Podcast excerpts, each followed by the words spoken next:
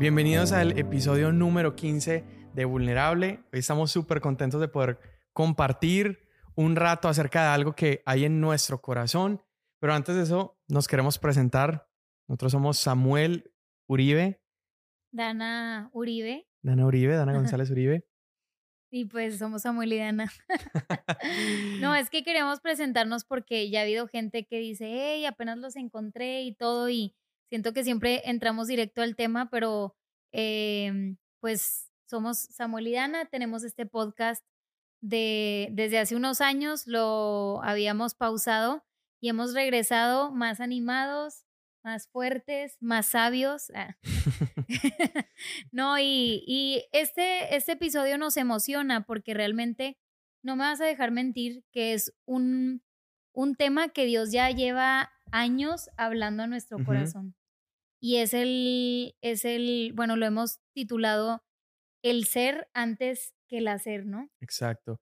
Sí, la importancia entre esa tensión, esas dos cosas creo que siempre están compitiendo en nuestras vidas. Eh, tendemos a, a, ser mucho personas que hacen cosas, pero poco nos enfocamos en ser alguien. ¿sí? Hacemos muchas cosas, pero a veces nos cuesta ser eso que hacemos. Eh, yo creo que es muy fácil caer en este juego donde yo puedo falsificar aquello que soy a través de lo que hago. No sé si tiene sentido eso, pero yo puedo disfrazarme de alguien haciendo las, las cosas que esa persona sabe hacer, pero no significa que esa sea mi identidad. Ah, es como, por ejemplo, eh, hay una mujer casada, esto puede ser un ejemplo de pronto un poco gráfico, pero una mujer está casada con su esposo, pero de pronto llega otro hombre que puede comportarse como si fuera su esposo, puede eh, irse con ella a la cama, puede traerle flores, puede eh, darle cosas, proveer, pero no porque haga las cosas que hace su esposo significa que se convierte en su esposo. ¿Me explico? Y siempre está esa lucha en nosotros en hacer antes que ser. Pero la importancia o lo que vemos en la Biblia es que Dios nos llama primero a ser. Sí, creo que es un tema que a través de la Biblia Dios se encarga de dejarnos muy claro, pero por alguna razón el ser humano, nosotros batallamos tanto con esto. ¿Por qué? Porque empezamos a encontrar nuestra identidad tan fácilmente en lo que producimos, en lo que hacemos, en lo que logramos y en lo que no logramos. Y cuando no lo logramos, entonces se pierde nuestra identidad y de hecho, pues nosotros honestamente no nos tomamos a la ligera los temas que hablamos aquí, siempre que buscamos bendecir, que aunque no lo crean, no, no, no nos sentimos como a los expositores de este tema estudiado y que ya pasamos por este proceso, seguimos pasando por esto y es algo que constantemente en la vida en Cristo nos tenemos que recordar de que lo que Dios está esperando de nosotros va más allá de lo que podemos producir o hacer y que nuestra identidad nunca se debe encontrar en esto. Entonces, yo creo que este podcast, este tema que estaremos hablando hoy, es para aquellos que muchas veces se han sentido inútiles y perdidos, ¿verdad? Eh, hemos hablado con mucha gente que, que nos dice, no, es que ahorita no, no, no encuentro mi lugar o, o, mm, por ejemplo, en el aspecto de iglesia, ¿verdad? Es que no siento que ningún lugar me hallo o me siento inútil o en aspecto, eh, en el mundo en general secular, en tu trabajo, eh, como padre de familia, como hermano, como amigo, como estudiante. y, y es un tema que engloba todo, porque donde esté puesta nuestra identidad, entonces produciremos, ¿verdad? Entonces de ahí saldrá todo lo que producimos. y, y sí.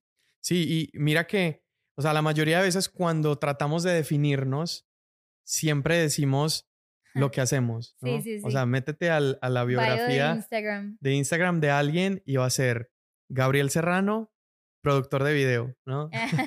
Eh, o tal persona, atleta, eh, creador de contenido, pastor de tal. Y siempre estamos definiendo como nuestra identidad basado en lo que hacemos. O sea que los que tienen tipo Samuel Uribe, hijo de Dios, son los que lo tienen, la tienen bien. No, y no, no, o sea, no necesariamente, pero, pero a lo que voy es que es como la primera respuesta que siempre damos. Lo que, lo que soy está completamente relacionado a lo que hago. Sí. Y, y, es de alguna manera una mentira que hemos creído. Eh, y es esa mentira que nos dice, si yo hago X cosa, voy a tener X cosa y entonces seré, aquello, ¿sí? Si yo hago blank, ¿no? Tendré tal cosa y entonces seré aquello. Siempre estamos tratando de, ok, cuando, no sé, algún ejemplo práctico, pero por ejemplo, si me esfuerzo lo suficiente para, eh, si me esfuerzo lo suficiente para tener influencia con otras personas, entonces voy a tener fama y entonces voy a ser importante. Siempre estamos como que en esta lucha de hacer para tener, para convertirme en algo más. La manera donde, la manera como llenamos esos campos en blanco define dónde está puesta nuestra identidad. Y qué, qué importante eso porque, no sé, hemos escuchado eh, historias de famosos que de pronto tú dices, no sé, eh, decidieron, ¿verdad?, terminar su vida o, o estaban en, en una depresión muy severa y cualquiera podría ver todo lo que son en el mundo y todo lo que han logrado y todos los éxitos y pensar, bueno, debería de ser la persona más feliz porque lo tiene todo, ¿verdad? Todo lo que ha, lo que ha logrado y todo lo que ha alcanzado. Pero si nuestra identidad no está bien cimentada, entonces no importa lo que logremos, no importa lo que hagamos, no importa eh, los, los éxitos que podamos tener, de alguna u otra manera vamos a tener, terminar insatisfechos, cansados, también me atrevo a decir, y sin propósito.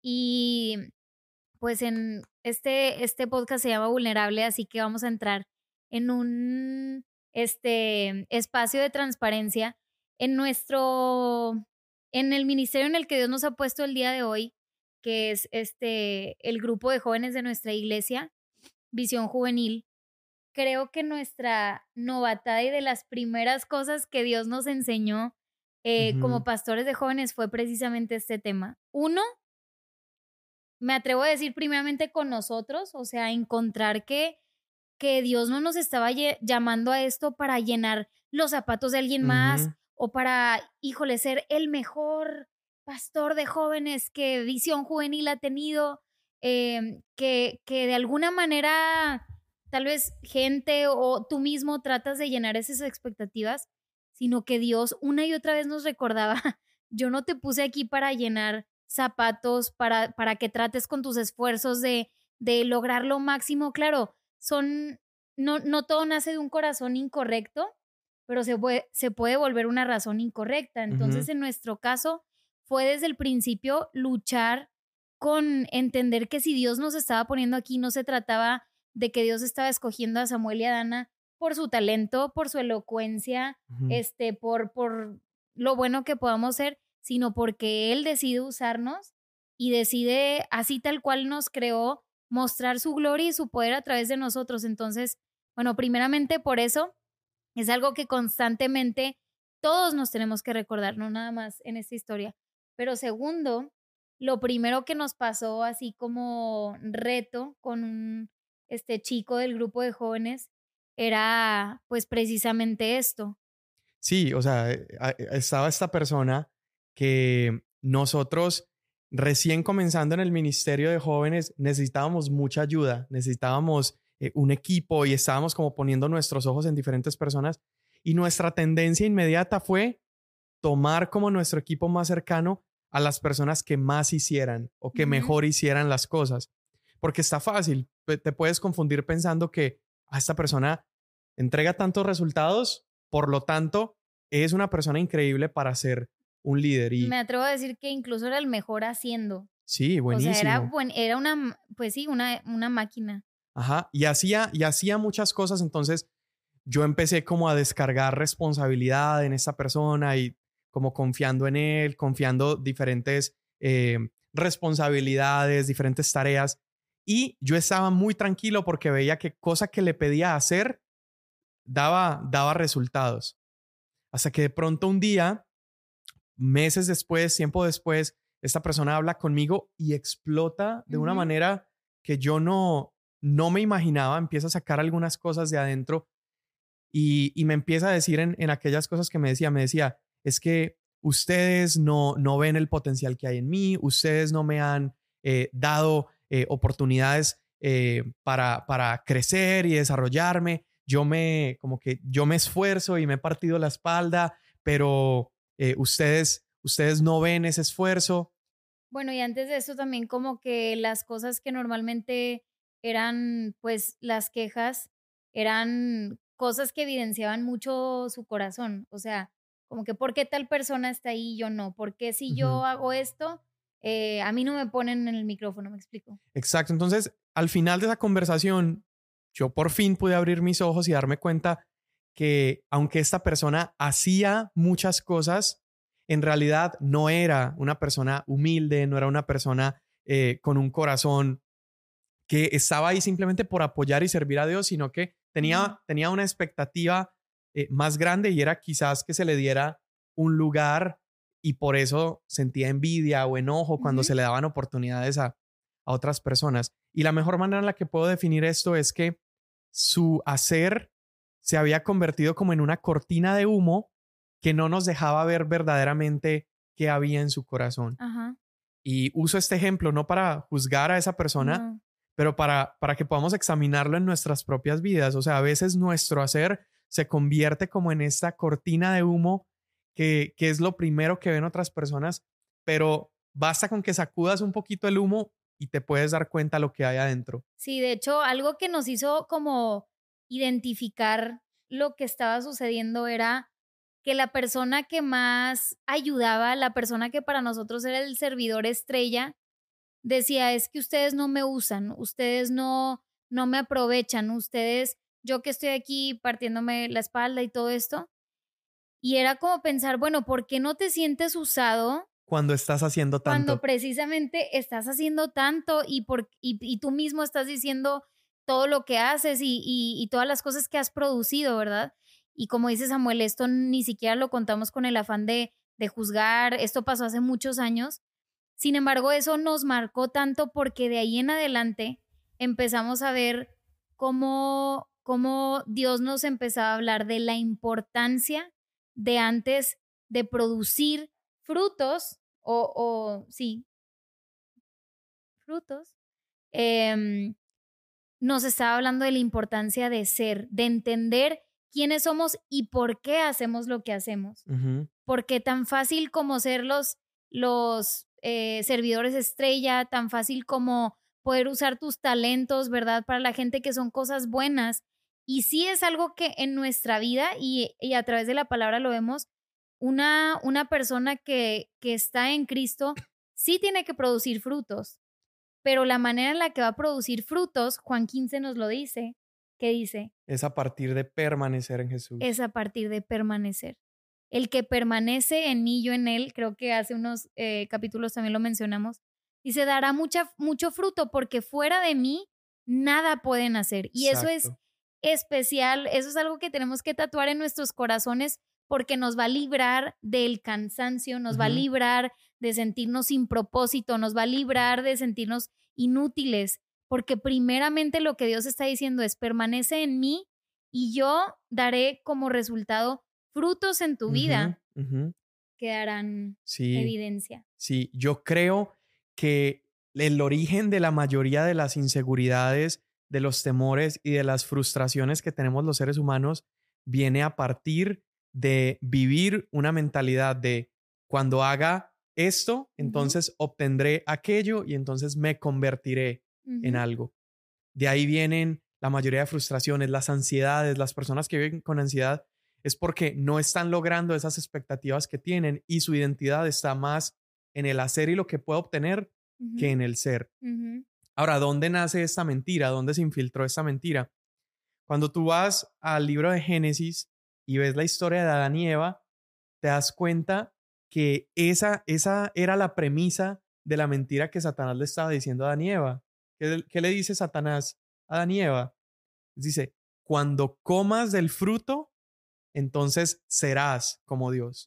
Obtendrás esto y serás como Él. Entonces Satanás les estaba diciendo, cuando hagas esto, entonces serás aquello. Hacer antes de ser. Eso, y eso es una mentira que se, que se infiltró. Y Satanás le vendió a la humanidad que ese era el camino a la felicidad.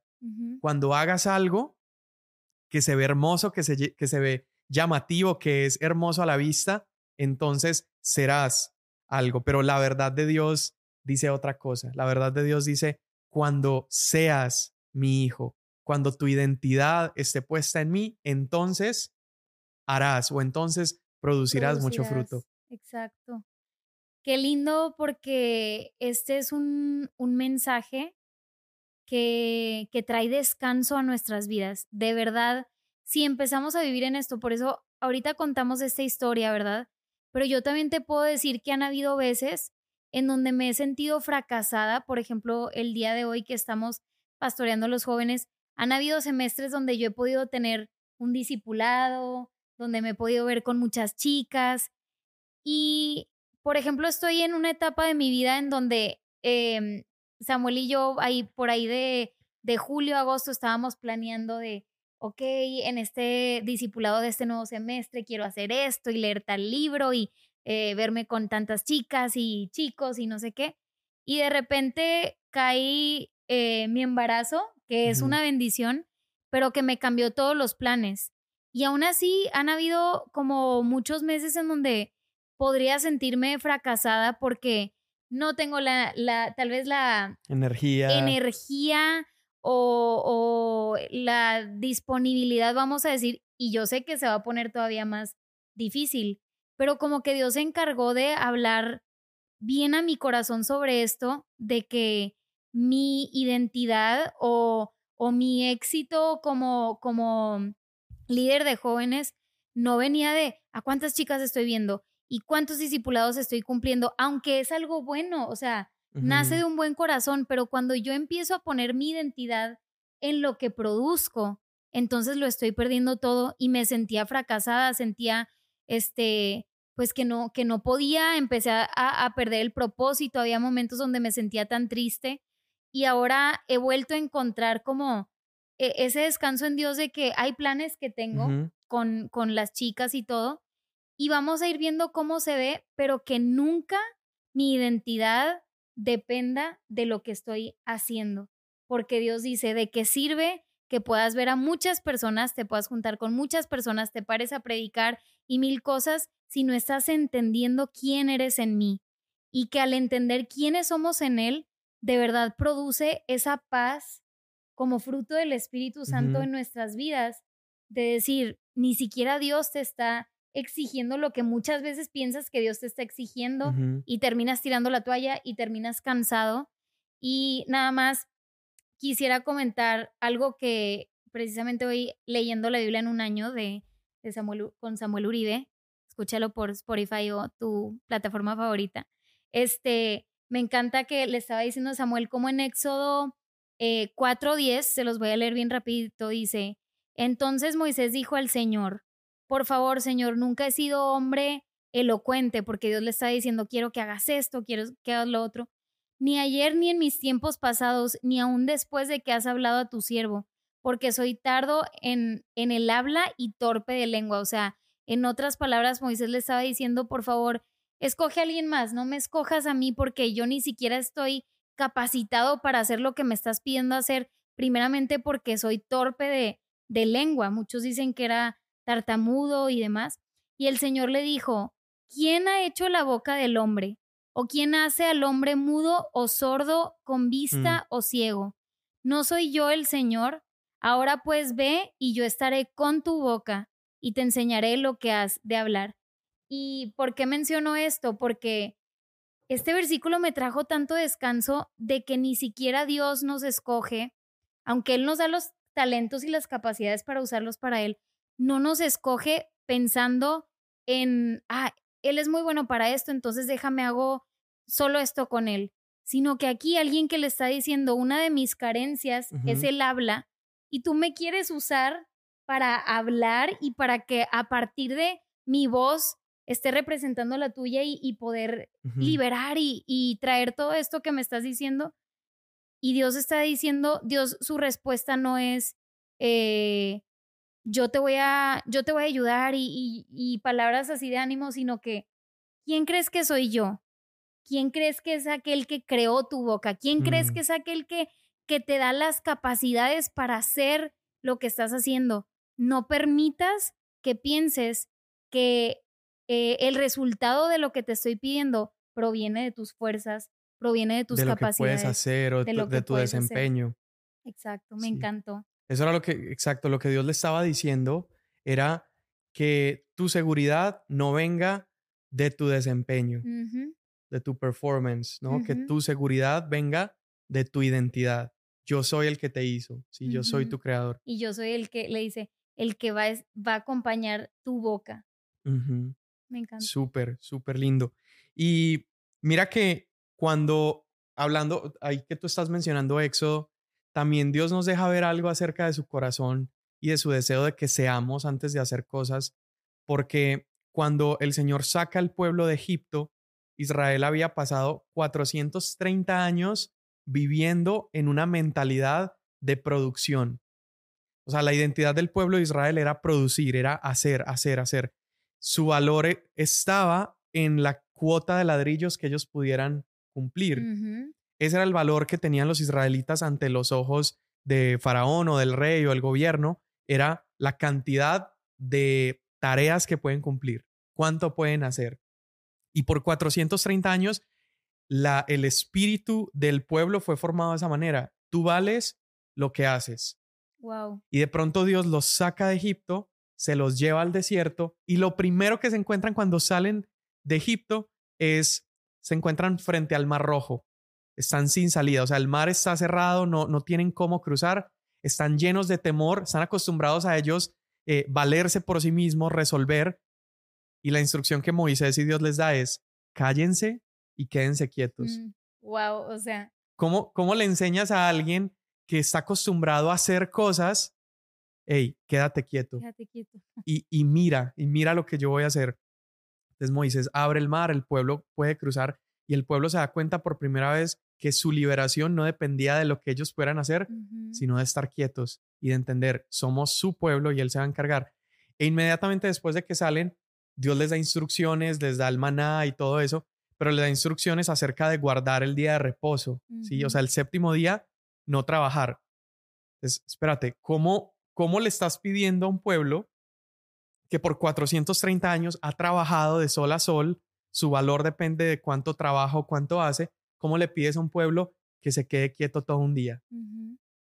Ellos no sabían que era eso, ellos no sabían que era el descanso porque su identidad estaba en hacer. Entonces Dios les da el día de reposo al pueblo precisamente para enseñarles que el valor de ellos no residía en cuánto hacían, sino que el valor de ellos estaba en que eran el pueblo escogido de Dios. Esa era la identidad que ellos tenían. La identidad que ellos debían ver era quién era ese Dios que los estaba rescatando y, conocerlo.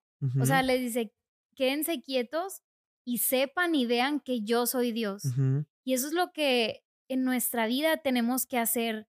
Muchas veces tenemos que quedarnos quietos, tenemos que pausar, tenemos que, que tener un alto para poder ver quién es Dios y en quién realmente se encuentra nuestra identidad. Ayer hablaba con una persona y muchas veces eh, las preguntas que tenemos, por ejemplo, es como que encuentras la respuesta en la Biblia, encuentras la respuesta en la palabra y tú dices, bueno, pero si mi pregunta es, este, que voy a estudiar, cómo abro la palabra y dónde dice qué es lo que voy a estudiar, ¿verdad? Pero hablaba con esta persona de, de qué tan especial es conocer a ese Dios que, que nos ha dejado su palabra para revelarse a nosotros y conocerlo y a través de conocerlo, entonces encontrar cuál es nuestra identidad.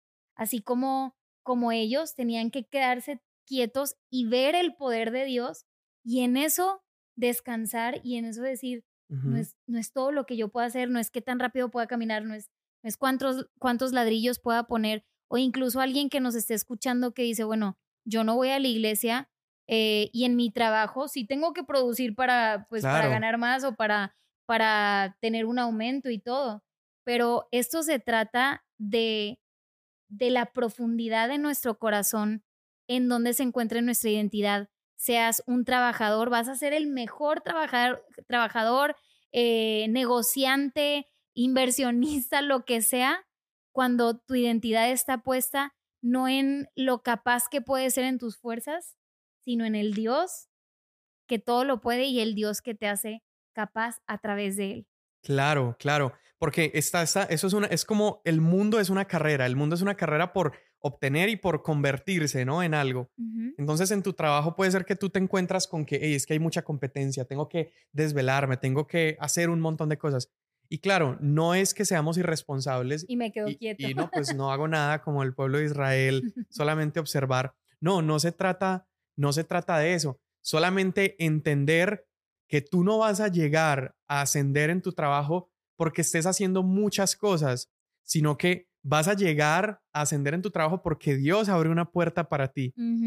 Y claro, naturalmente van a venir esos ascensos y esas cosas porque si estás permaneciendo en Dios, vas a ser responsable, si estás permaneciendo en Dios, vas a ser honesto porque eres honesto, no vas a robar horas de tu trabajo, vas a ser honesto con los clientes. Al ser honesto, lo que siembras estás cosechando, los clientes van a preferirte a ti por lo que estás haciendo y todo eso empieza a venir como fruto. ¿Cuántas personas excelentes en tu trabajo que hacen muchas cosas y, y trabajan y trabajan y trabajan, no terminan muchas veces descendiendo de esas posiciones porque apareció alguien mejor o porque se quemaron y se cansaron ¿Sabes? Es entender, Dios abrirá puertas para mí, mi trabajo es permanecer en, Él y a medida que permanezco en Él, mi, mis hábitos cambian, mi honestidad, mi responsabilidad y entonces Dios me llevará. Y aún en momentos así Dios puede em, ir cerrando puertas, ¿no? E ir abriendo otras y puertas que decías, híjole, esta era una súper buena oportunidad eh, o de escuela o, o, lo, que, lo que sea, pero es ahí donde si nos enfocamos en permanecer, solo permanecer en Él, permanecer en su palabra, confiar en Él, poner nuestra total dependencia en Él, entonces Él va a dirigir nuestros pasos y Él es el quien, el que te va a enseñar a confiar en Él y, y nos va a mostrar su poder en cada área de nuestra vida. Sí, a mí me encantaría terminar con este pasaje en Efesios capítulo 5, verso 8. Dice así, Efesios 5, 8 porque antes ustedes eran tinieblas, pero ahora son luz en el Señor. Anden como hijos de luz, porque el fruto de la luz consiste en toda bondad, toda justicia y toda verdad. Entonces aquí está hablando de la obra que hizo Jesús en nosotros y esa obra consiste primero en un cambio de identidad. Dice, ustedes antes eran hijos de las tinieblas, ahora son luz, ¿sí? Lo primero que Dios hace no es ponerte a hacer cosas, sino cambiar tu identidad eras de tinieblas, ahora eres hijo de luz. Y luego dice, pero ahora son luz en el Señor, anden como hijos de luz. Entonces, primero soy y luego comienza mi caminar, luego comienza mi hacer, porque soy luz, entonces hago como luz, camino como luz. Y termina diciendo, porque el fruto de la luz consiste en toda bondad. Entonces, es a partir de mi identidad, porque yo soy luz, la luz tiene un fruto, toda bondad, toda verdad, toda justicia. Entonces, primero soy y eso que soy va a tener un fruto. Muy bien. Y antes, eh, ya, ahora sí, antes de terminar, como dicen los predicadores y todavía les falta 15 minutos, este, yo te quisiera hacer una pregunta y es, por ejemplo, si alguien nos está escuchando el día de hoy y dice, bueno, yo me estoy dando cuenta que en el hacer he encontrado mi identidad y me estoy dando cuenta que no he sido verdaderamente, o sea, no, no he encontrado mi identidad en Dios, me he sentido sin propósito, me he sentido perdido, me he sentido inútil, me he sentido mil cosas en el ámbito en el que estés, porque también incluso aplica para relaciones, gente que ha encontrado su identidad, ¿verdad? En, en, en todo lo que se ha eh, envuelto sin encontrar su identidad en Dios. Este, ¿cuál, ¿Qué es algo práctico o aterrizado al darme cuenta que he he hecho y en eso he, encontrado mi identidad. Pues yo creo que algo práctico que puedes hacer es practicar el descanso, practicar el reposo y de eso vamos a hablar en, en unos episodios más adelante. Practicar el reposo porque al reposar literalmente estás peleando contra ese espíritu que dice, yo soy lo que hago. Y puede ser que en este momento tú te sientas bien, pero haz este ejercicio de pensar cómo te sentirías el día de hoy si te quitan todo lo que haces. ¿Te sentirías pleno o te sentirías como, ah, desesperado, perdido. Si estás en ámbito de iglesia, ¿cómo te sentirías si el día de hoy te bajan de la alabanza por varios meses? Te bajan de servir, no sé, como voluntario. ¿Irías a la, iglesia cada domingo y te sentirías desesperado o eres capaz de descansar en la presencia de Dios y simplemente disfrutar de su presencia? Entonces, yo te animaría a eso. Si sientes que tu identidad está ahorita un poco más inclinada en cuanto a lo que haces, comienza a practicar el descanso en Dios, reposar en Él. Señor, yo sé que puedo hacer un montón de cosas, pero mi confianza no está en eso, mi confianza está en lo que tú puedes hacer. Sí, descansar en eso, pedirle a Dios incluso, enséñame a el que es el verdadero reposo, enséñame a depender de ti, enséñame, porque hay mucha, mucha gente muy productiva y, y en eso nos podemos perder de lo realmente importante. Yo me pregunto cuántas veces, pensando en estar haciendo cosas para Dios, hemos, hemos dejado a Dios. Nos hemos olvidado de estar con Dios. Nos hemos olvidado de estar con Dios y uno piensa que, que estamos ganando puntos y que, que nos lo estamos ganando a Él y Dios hace mucho te está viendo de,